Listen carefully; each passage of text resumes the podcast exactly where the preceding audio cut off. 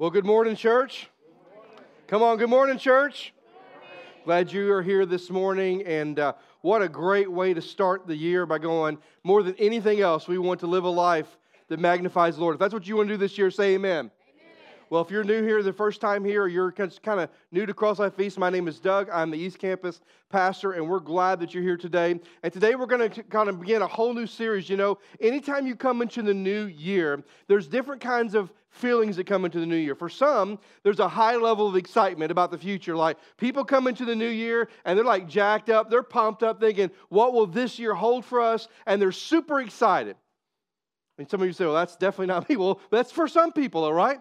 And then there's some people that come to a new year, and really it's more of just kind of, of just kind of anticipation of the pain that this year might bring that last year brought with it, right?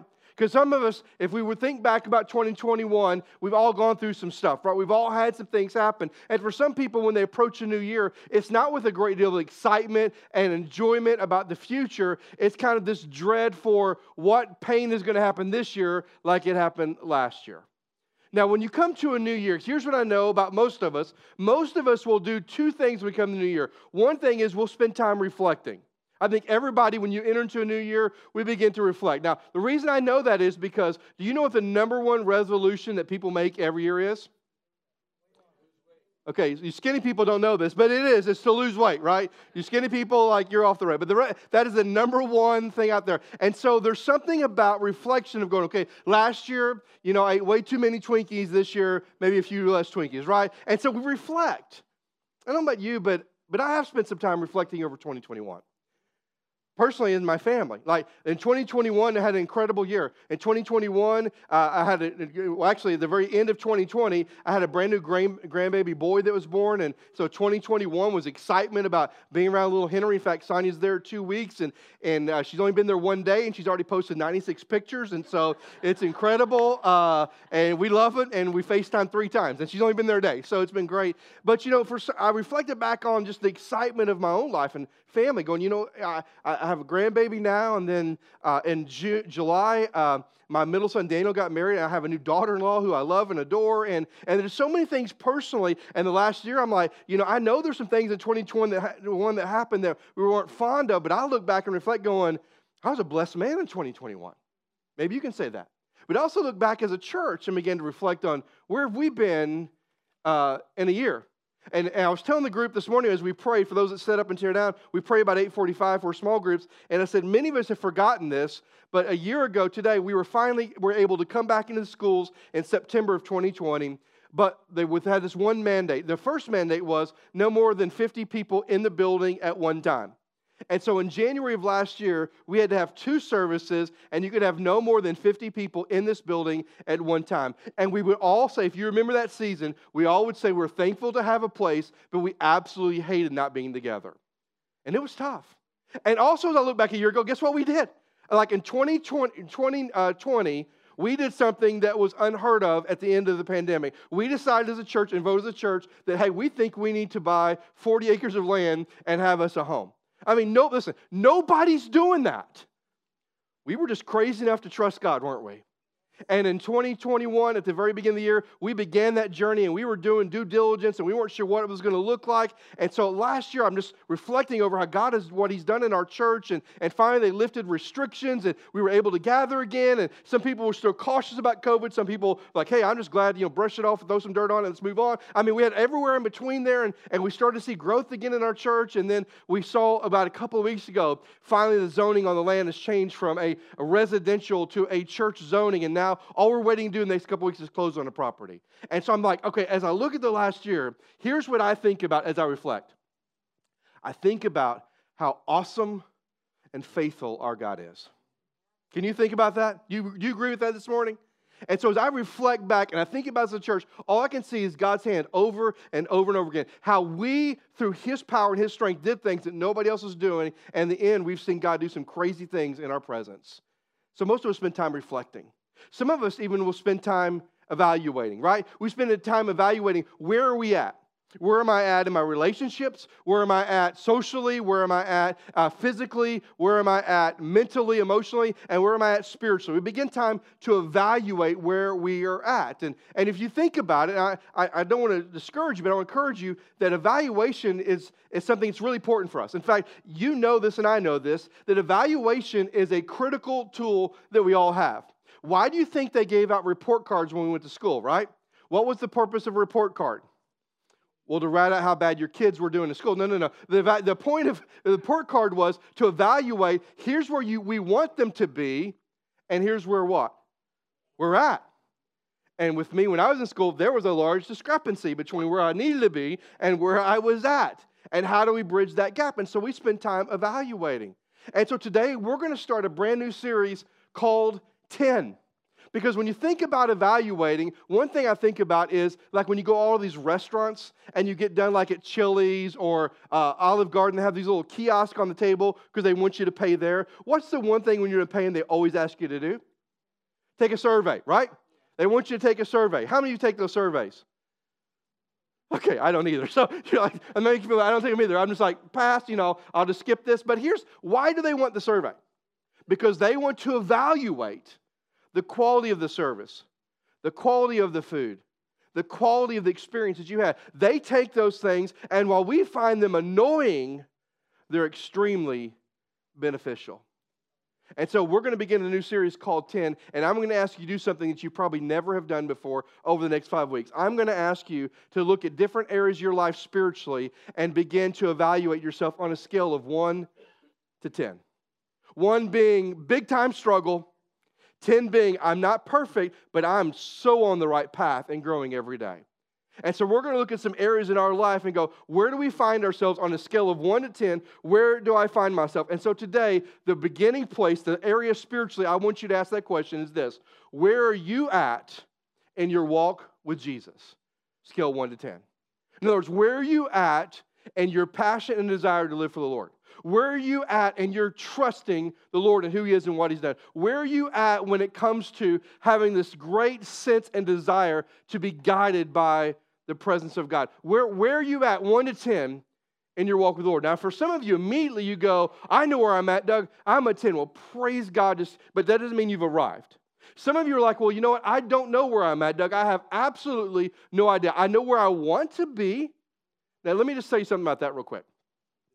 That's called good intentions. And good intentions amount to absolutely what? Nothing.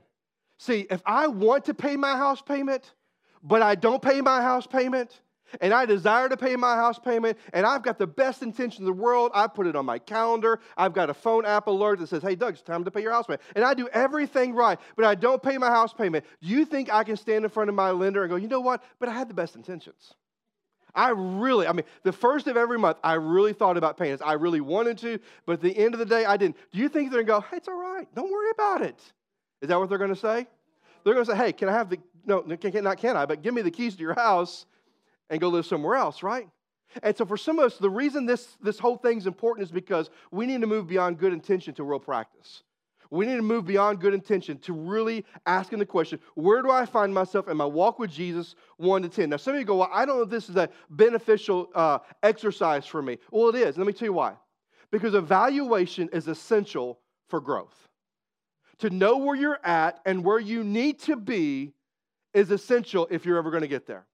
And because if not, you're just shooting. I mean, what? I mean, if you if you don't know where you're at and where you need to be, you're just shooting into the dark, right? You have you have no direction, you have no purpose. You're just aimlessly wandering around. And it's so important for us to realize that evaluation, self-evaluation of our lives spiritually, is crucial for our growth. If we refuse to evaluate, listen, we will refuse to grow in a journey with Christ. Now, for those of you in the room, they go, you know what, Doug? I understand you want me to evaluate where I'm at my walk with Jesus 1 to 10. I have no idea. And here's the next question How do I figure that out? Well, let me tell you. There's today, there's four questions I think we need to ask ourselves. And these four questions rise up out of Psalms 27. Psalms 27. So if you have your Bible, I want you to turn with me to Psalms 27, and I'm going to ask you to stand in honor of reading God's Word. And as we read Psalms 27, we're going to see the words and the heartbeat of King David. And out of this, we're going to see four questions that we can ask ourselves, help evaluate where we're at in our walk with Jesus. And this is what the word of the Lord says out of the mouth of David The Lord is my light and my salvation. Whom shall I fear? The Lord is, is the stronghold of my life. Of whom shall I be afraid? When evildoers assail me to eat up my flesh, my adversaries and foes, it is they who stumble and fall. Though an army encamp against me, my heart shall not fear. Though war arise against me, yet I will be what? Confident. One thing have I asked of the Lord that I will seek after, that I may dwell in the house of the Lord all the days of my life, to gaze upon the beauty of the Lord and to inquire in his temple. For he will hide me in his shelter in the day of trouble. He will conceal me under the cover of his tent. He will lift me high upon a rock. And now my head shall not be lifted up above my enemies all around me, and I will offer his tent sacrifices with shouts of joy, and I will sing and make melody to the Lord. Verse 7 Hear, O Lord, when I cry aloud. Be gracious to me and answer me. You have said, Seek my face. My heart says to you, Your face, Lord, do I seek. Hide not your face from me. Turn not your servant away in anger. O you uh, who have been my help, cast me not off, forsake me not, O God of my salvation. Verse 10 For my father and my mother have forsaken me, but the Lord will take me in. Teach me your way, O Lord, and lead me on a level path because of my enemies. Give me not up with the will of my adversaries, for false witnesses have risen against me, and they breathe out violence. I believe, say that with me, I believe that I shall look upon the goodness of the Lord and the land of the living. Then he says this in closing wait for the Lord. Be strong, and let your heart take courage. Wait for the Lord. Let's pray. God, I love you. And I thank you for today, Lord. I thank you for your word. And God, I know that for many of us, as we begin a new year and a new season, for some there's excitement, for some there's dread. But I pray that as believers, that we would find a place today, that we would truly, honestly look at our own lives, that we would take a look at our spiritual journey over the next five weeks. And we would ask some real questions about where we're at. And that we would look at where we're at and where you want us to be and make the appropriate changes. And so, God, if we don't know where we're at in our walk with you, I believe David lays out some beautiful things for us this morning. So, Lord, would you be with us? Would you speak through me? And would we respond to your word? For it's in your precious son's name we pray. Amen. You may be seated. Now, there are four questions I think we see in the passage, four things that for me rise up as questions that we've got to ask ourselves if we're going to evaluate where are we at in our walk with Christ. And here's the first one Do I have confidence in the Lord. Now, before you answer it, your first answer is going to be what?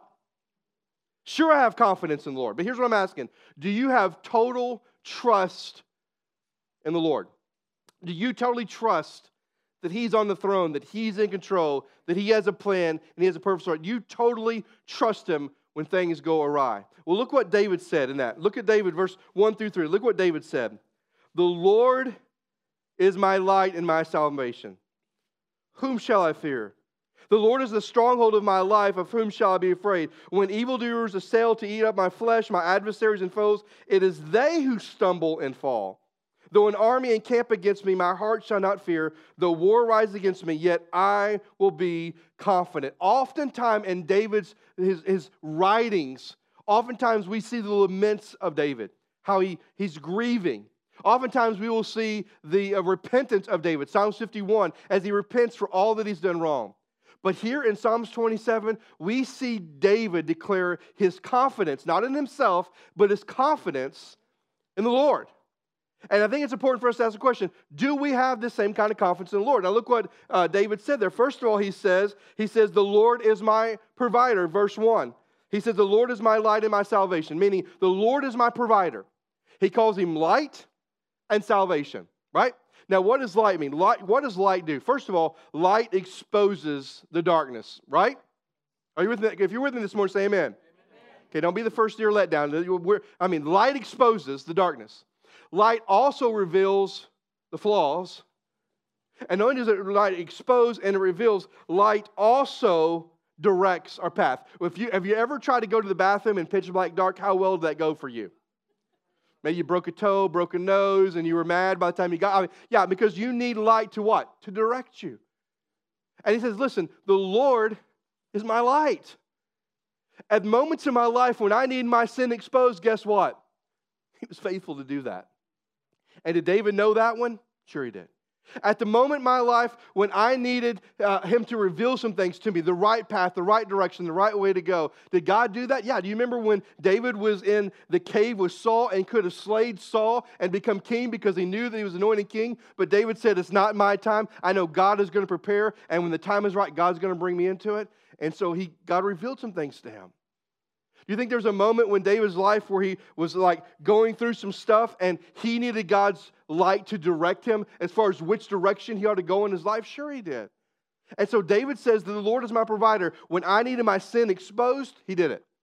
When I need him to reveal himself and what I'm supposed to do, he did it. When I need him to direct my paths and my steps and the direction of my life, he did it. The Lord is my provider because he's my light. He said also, he's my salvation. That word in the Hebrew just means he's my rescuer. Can you ever think of a moment in David's life when he needed to be rescued? The question should be how many times can you think that he needed to be rescued? Like over and and sometimes it was rescued from himself, right? All the time David needed that. And so, right out of the gate, David declares his confidence in the Lord by saying, He's my provider, He's my light, and He's my salvation. He reveals what needs to be revealed, He exposes what needs to be exposed, and He is my rescuer. My confidence is in the Lord. He's my provider. And he also said, No, He's my provider, but the Lord is my protector. Look at the rest of verse 1. He said, Whom shall I fear? The Lord is my light and my salvation. Whom shall I fear? The Lord is the stronghold of my life. Of whom shall I be afraid?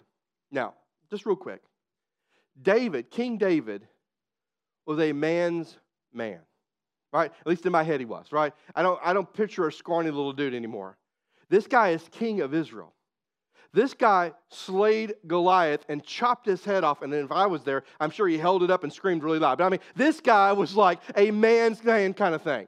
This guy slayed bears and lions. I mean, this guy, if you want anybody on your team, if you're going to go to war, you want David on your team, right?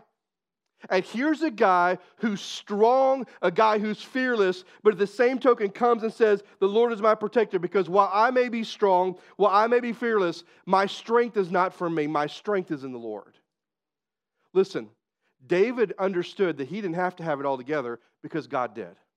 That he didn't have to figure out things on his own, that he didn't have to muster up his own strength to make it through whatever comes his way. He knew that the Lord was his protector. And then he ends it with this With whom shall I be afraid?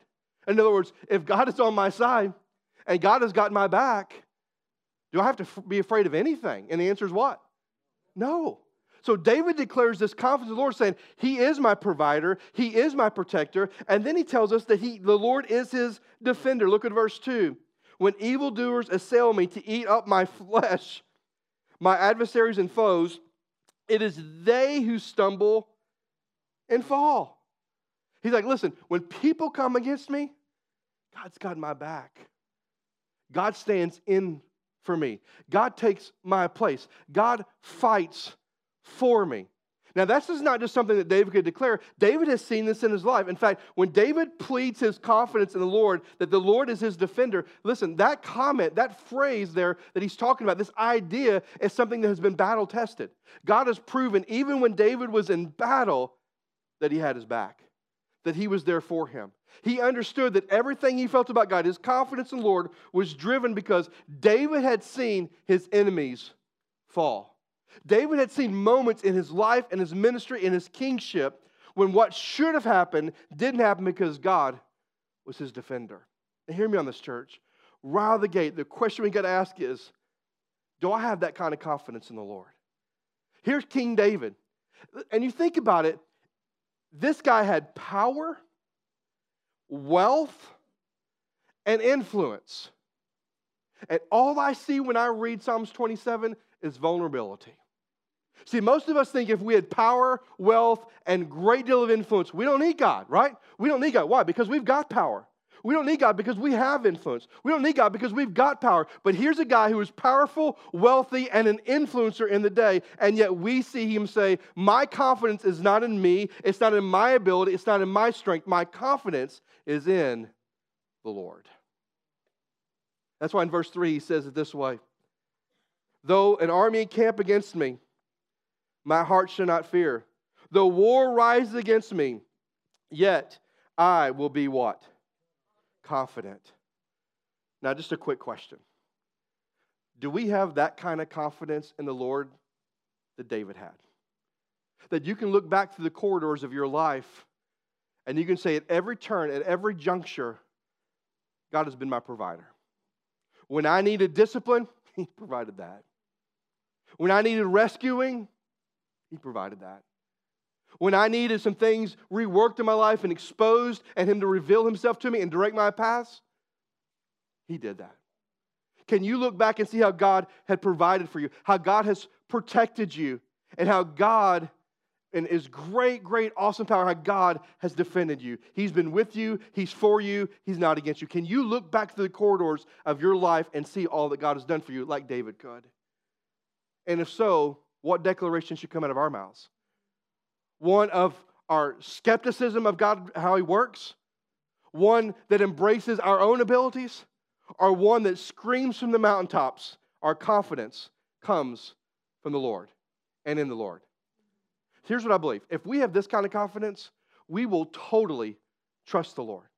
if we have this kind of confidence, we will totally depend on the Lord. So I'm going to ask you this morning would you rate your confidence in the Lord 1 to 10? Where's it at? Is it 1, big time struggle?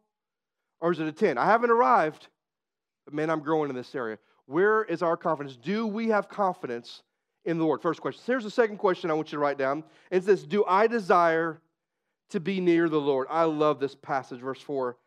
He says, One thing have I asked of the Lord, that will I seek after, that I may dwell in the house of the Lord all the days of my life, to gaze upon the beauty of the Lord and to acquire in his temple. See, if you read that, here's what you're reading David had a desire to be near the Lord. Do we have that desire? Do we have a real desire to be near the Lord? Well, some of us would go, Well, Pastor, I do have a desire to be near the Lord. And so I would follow that up with, Okay, are you reading your word? Are you reading God's word to you? The very breath of life, are you reading it? Are you spending time praying and meditating, asking God to speak to you? Well, no, but I have a desire. Listen, our desires should be reflected in our activities. And if our activities don't reflect our desires, we don't have the desires we thought we had. And I'm just asking this morning do we have a desire to be near the Lord? David did. David said, There's one thing I've asked of the Lord.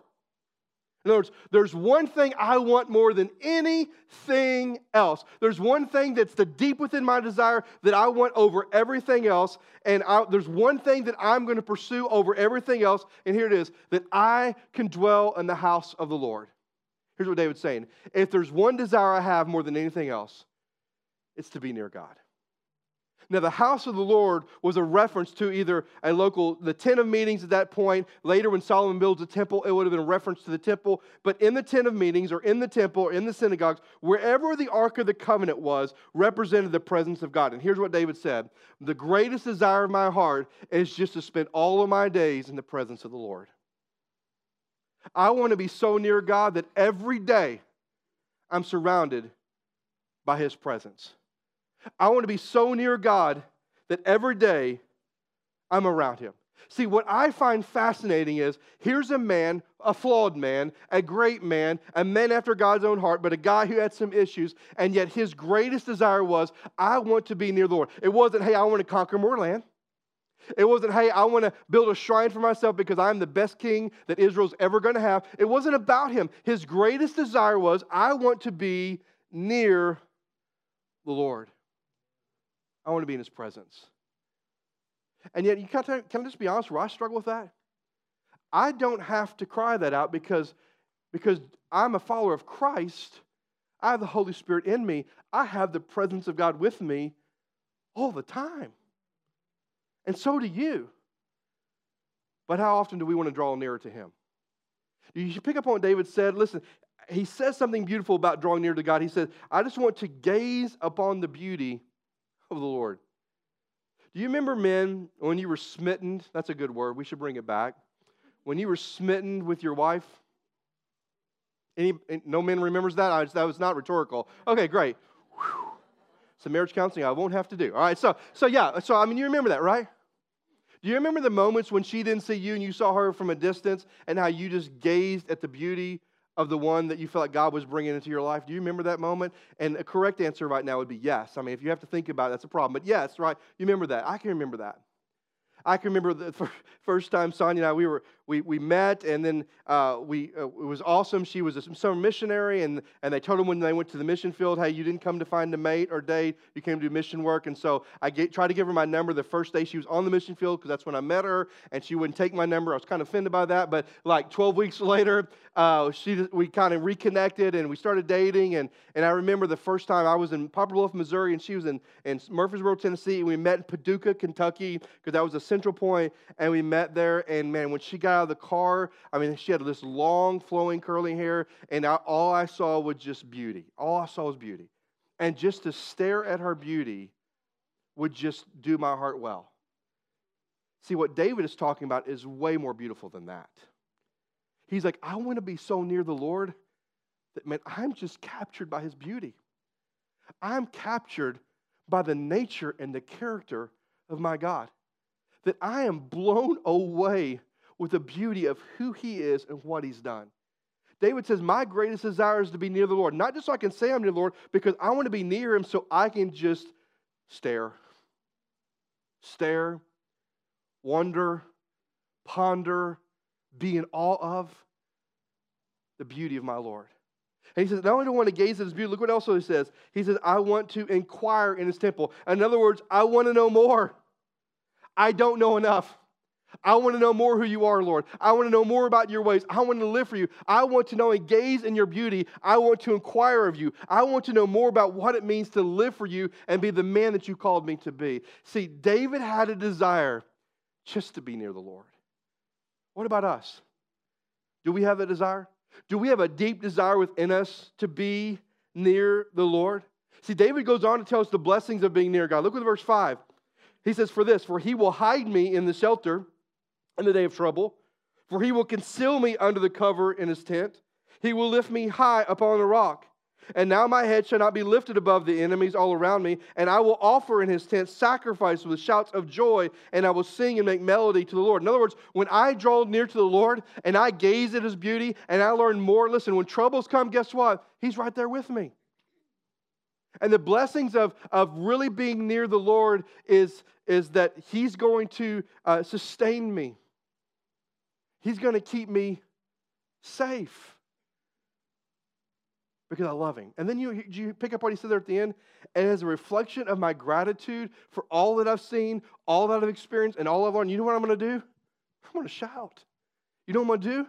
I'm going to sing praises to the Lord. I love that he says, I'm going to shout and I'm going to sing. And we all know what that looks like, right? If you've ever watched a college football game, people shout all the time, don't they? Sometimes, like me yesterday, I was shouting at the television for the stupidness of my t- team Notre Dame. And so we shout, but we know what shouting and victory looks like, right? When your team does well and they score, we know what shouting looks like. Some of you are crazy enough that when your team wins, you even sing the alma mater because you remember the alma mater. Listen, if we're going to sing and shout about something that matters as little as football, how much should we sing and shout about the goodness of our God? He says, Listen, I so want to be near you that I can just catch a glimpse of the beauty of who you are. I so want to be near you so I can just inquire more about who you are and what you're about. And as a result of what I learn, nobody's going to shut this mouth. I'm going to shout and I'm going to sing to the Lord.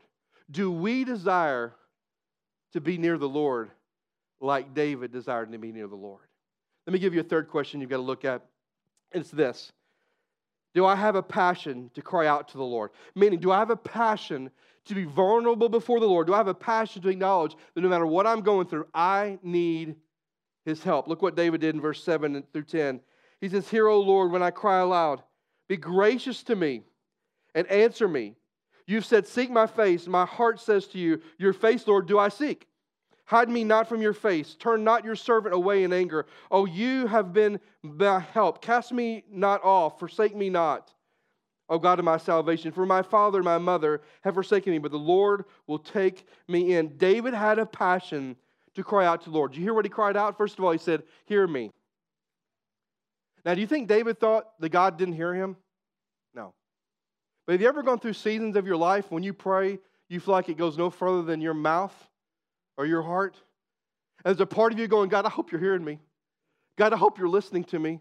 God, I am pouring my soul out here. I hope you're listening, and I hope you will answer, right? So David just cries out, this king who's strong, who's mighty, he cries out in a great deal of vulnerability and says, Lord, I just need your help. I need to know, Lord, that you're hearing me. And I need to know that you're going to answer me, Lord. He said, I need you to hear me. And then he says, he cries out, and he says, Lord, I need you to reveal yourself to me. Don't hide yourself from me. Do you think God was in the business of playing spiritual hide and seek with David? No. You know why David sometimes didn't see God? Is because all David cared about was himself. Right? And here's a moment in David's life. He's like, Lord, please don't hide yourself from me. Please don't do that. And then he says, he cries out and says, Lord, please don't forsake me. Now, had God ever forsaken David? No. But have you, can you imagine moments that David have gone through where he might have felt alone in life? Have you gone through this? I mean, we all know that God hears our prayers. Amen? Come on, come on. Do you really believe that God hears your prayers? Say amen. amen. He does. Do you really believe that God not only hears you, but God wants to reveal himself to you, that he's not hiding from you? Do you believe that God is never going to leave you nor forsake you? Well, it's one thing in knowing it, and sometimes we go through seasons where we just don't feel it. And so David cries out. And you notice what he said there at the very end of that verse? He said, But the Lord will take me in. It's almost like David said, I'm crying out to you, Lord, but here's what I know you're faithful. You hear me. You reveal yourself to me.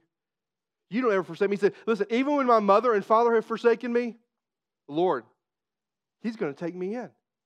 And so the question is do we have the passion to cry out to the Lord like David did? David cried out because he knew that he could not do life alone without his heavenly Father. Listen, I know you guys are smart. I know you're talented. I know you're wise. I know all that. But listen, we've got to come to a place in our spiritual journey where we realize we can't do our marriages without God. We can't parent without the Lord. We can't do life, do business, do relationships, do anything without the help of the Lord. We've got to find a place in our heart and our mind where we realize, despite our experience, despite our abilities, despite our talents, that what we need more than anything else is the Lord. And that should be reflected in our passion to cry out to the Lord. Being totally vulnerable. Can I, can I say something to the men? I know vulnerability is like the worst cuss word in the English language for men, right? But can I just tell you? There's nothing more beautiful than a grown man being vulnerable before the Lord, like we see in David. That's why I think you find David being the man after God's own heart. Was David messed up? Yes. Did David think wrongly? Absolutely. Was David deceptive, deceitful, manipulative? Yes. But he also was a vulnerable man. He said, God, I'm broken and I need you and he had a passion to cry out to the Lord. And if you were going to rate yourself 1 to 10, where would you rate yourself in your passion to cry out to the Lord? Your passion to cry out and say, Lord, I need you. Lord, don't forsake me. Lord, you got to hear me. Lord, reveal your. I mean, where would you rank yourself 1 to 10? From big time struggle to, man, I'm trying, I'm doing it. Do we have a passion to cry out to the Lord? And let me give you one more question to ask yourself, and it's this Do I long to be guided by the Lord? Look with me in verse 11 through 13. He says some really key phrases here. He says, Teach me your way, O Lord, and lead me on a level path because of my enemies. Give me not up to the will of my adversaries, for false witness has risen against me, and they breathe out violence. I believe that I shall look upon the goodness of the Lord in the land of the living. David longed to be guided by the Lord. Pick up on a couple phrases. First of all, he says, Teach me, meaning I haven't arrived, I need to know more. Teach me. When I first came, you know, when I first came to Cross Life East and and, and I, I, would hear Don talk in different circles, and, and I knew what he meant. It was kind of funny because I'm like, I hope everybody else gets the acronym. He's like, we need to be fat people, right? And of course, you know, first of the year, like, no, no, no, we don't need fat. Yeah, yeah, fat, fat people, meaning we need to be faithful, available. what's the last one? Teachable. David was a wise man, educated man in the sense of knowing how to do war. You might have even looked at David going, man, this guy's arrived. But he says, Lord, teach me. I don't know all the right things to do. I need you to teach me, Lord. He said, I want to be so guided by you, Lord. I want you to teach me. And he says, not only teach me, he says, lead me. I need your guidance to stable my steps. I listen. This is a king who's did. I mean, people. I'm sure people looked at King David, going, "Man, we want you to tell us the vision you have for Israel. We want you to guide us for Israel." I mean, he was probably under a great deal of scrutiny and pressure from all of Israel how he's going to lead them. And here's a man who makes no bones about it and great vulnerability says, "Lord, I need you to teach me, but I need you to lead me. I need you to guide my steps. I need you to make my way stable." So that I can magnify your name. And then he says, the last one, verse 12, he says, Give me. Give me not up to the will of my adversaries. In other words, I need your continual intervention in my life. I don't know about you, but sometimes I get annoyed at God's interruptions in my life. Anybody else that way? I'm the only sinner in the room. Come on. You get annoyed by that? I do. But can I tell you, I begin to learn in my life that his interruptions are divine moments.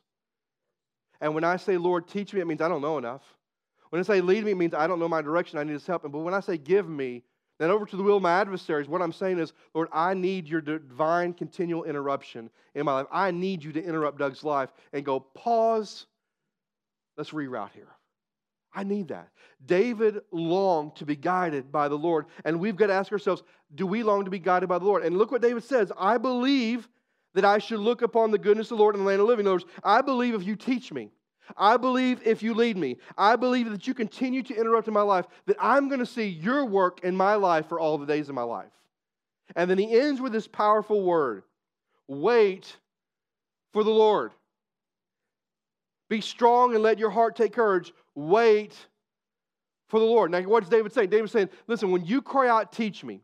When you cry out, lead me. When you cry out to give me and intervene in my life, it doesn't just automatically happen. It requires waiting. Any of you, when you were in college, had this amazing thought that you could take four weeks of notes for chemistry? That you've gone to three hours a week for four weeks, so 12 hours of notes, and you could cram it into a 30 minute session of studying, and that you would do well on your test. Anybody thought that way? Yeah. How well did that go? Devin, your parents are here. You might want to speak carefully, right? How well did that go? Yeah, real bad. I, I did it my first year in college. I went to my biology class three times first day, midterm, and finals. It was terrible. Ping pong was a priority for me, and that's when we played ping pong. And so I went, you know, and I thought, I thought I could take all these weeks of data, I could cram into it, and you know what? I was wrong. See, the teach me process, the lead me process takes time. See, while David had a heart crying out and longed for God to guide him by teaching him, by leading him, by interrupting his life, it took some time. So David says, Guess what? Here's a lesson I've learned wait on the Lord. Because even though you cry it out, it may not come today. Even though you cry out, it may not come tomorrow. If you cry it out, He will do it, but you got to wait on the Lord. So I want to ask you as you look at your life today, how much do you long to be guided by the Lord? On a scale of 1 to 10, how much do you long to be guided by the Lord? You know, as we enter in this new year, some of you, you've made some amazing resolutions. You made some maybe uh, some uh, commitments. I would pray instead of resolutions, you might have greater resolve this year. But as you come into this new year, the question is, where are you at in your walk with Jesus right now? As you enter 2021 and you've walked into one and a half days of 2022, where are you at? Evaluate where you're at 1 to 10. Where are you at in your confidence in the Lord? Where you're at in your, and your passion to cry out to Him?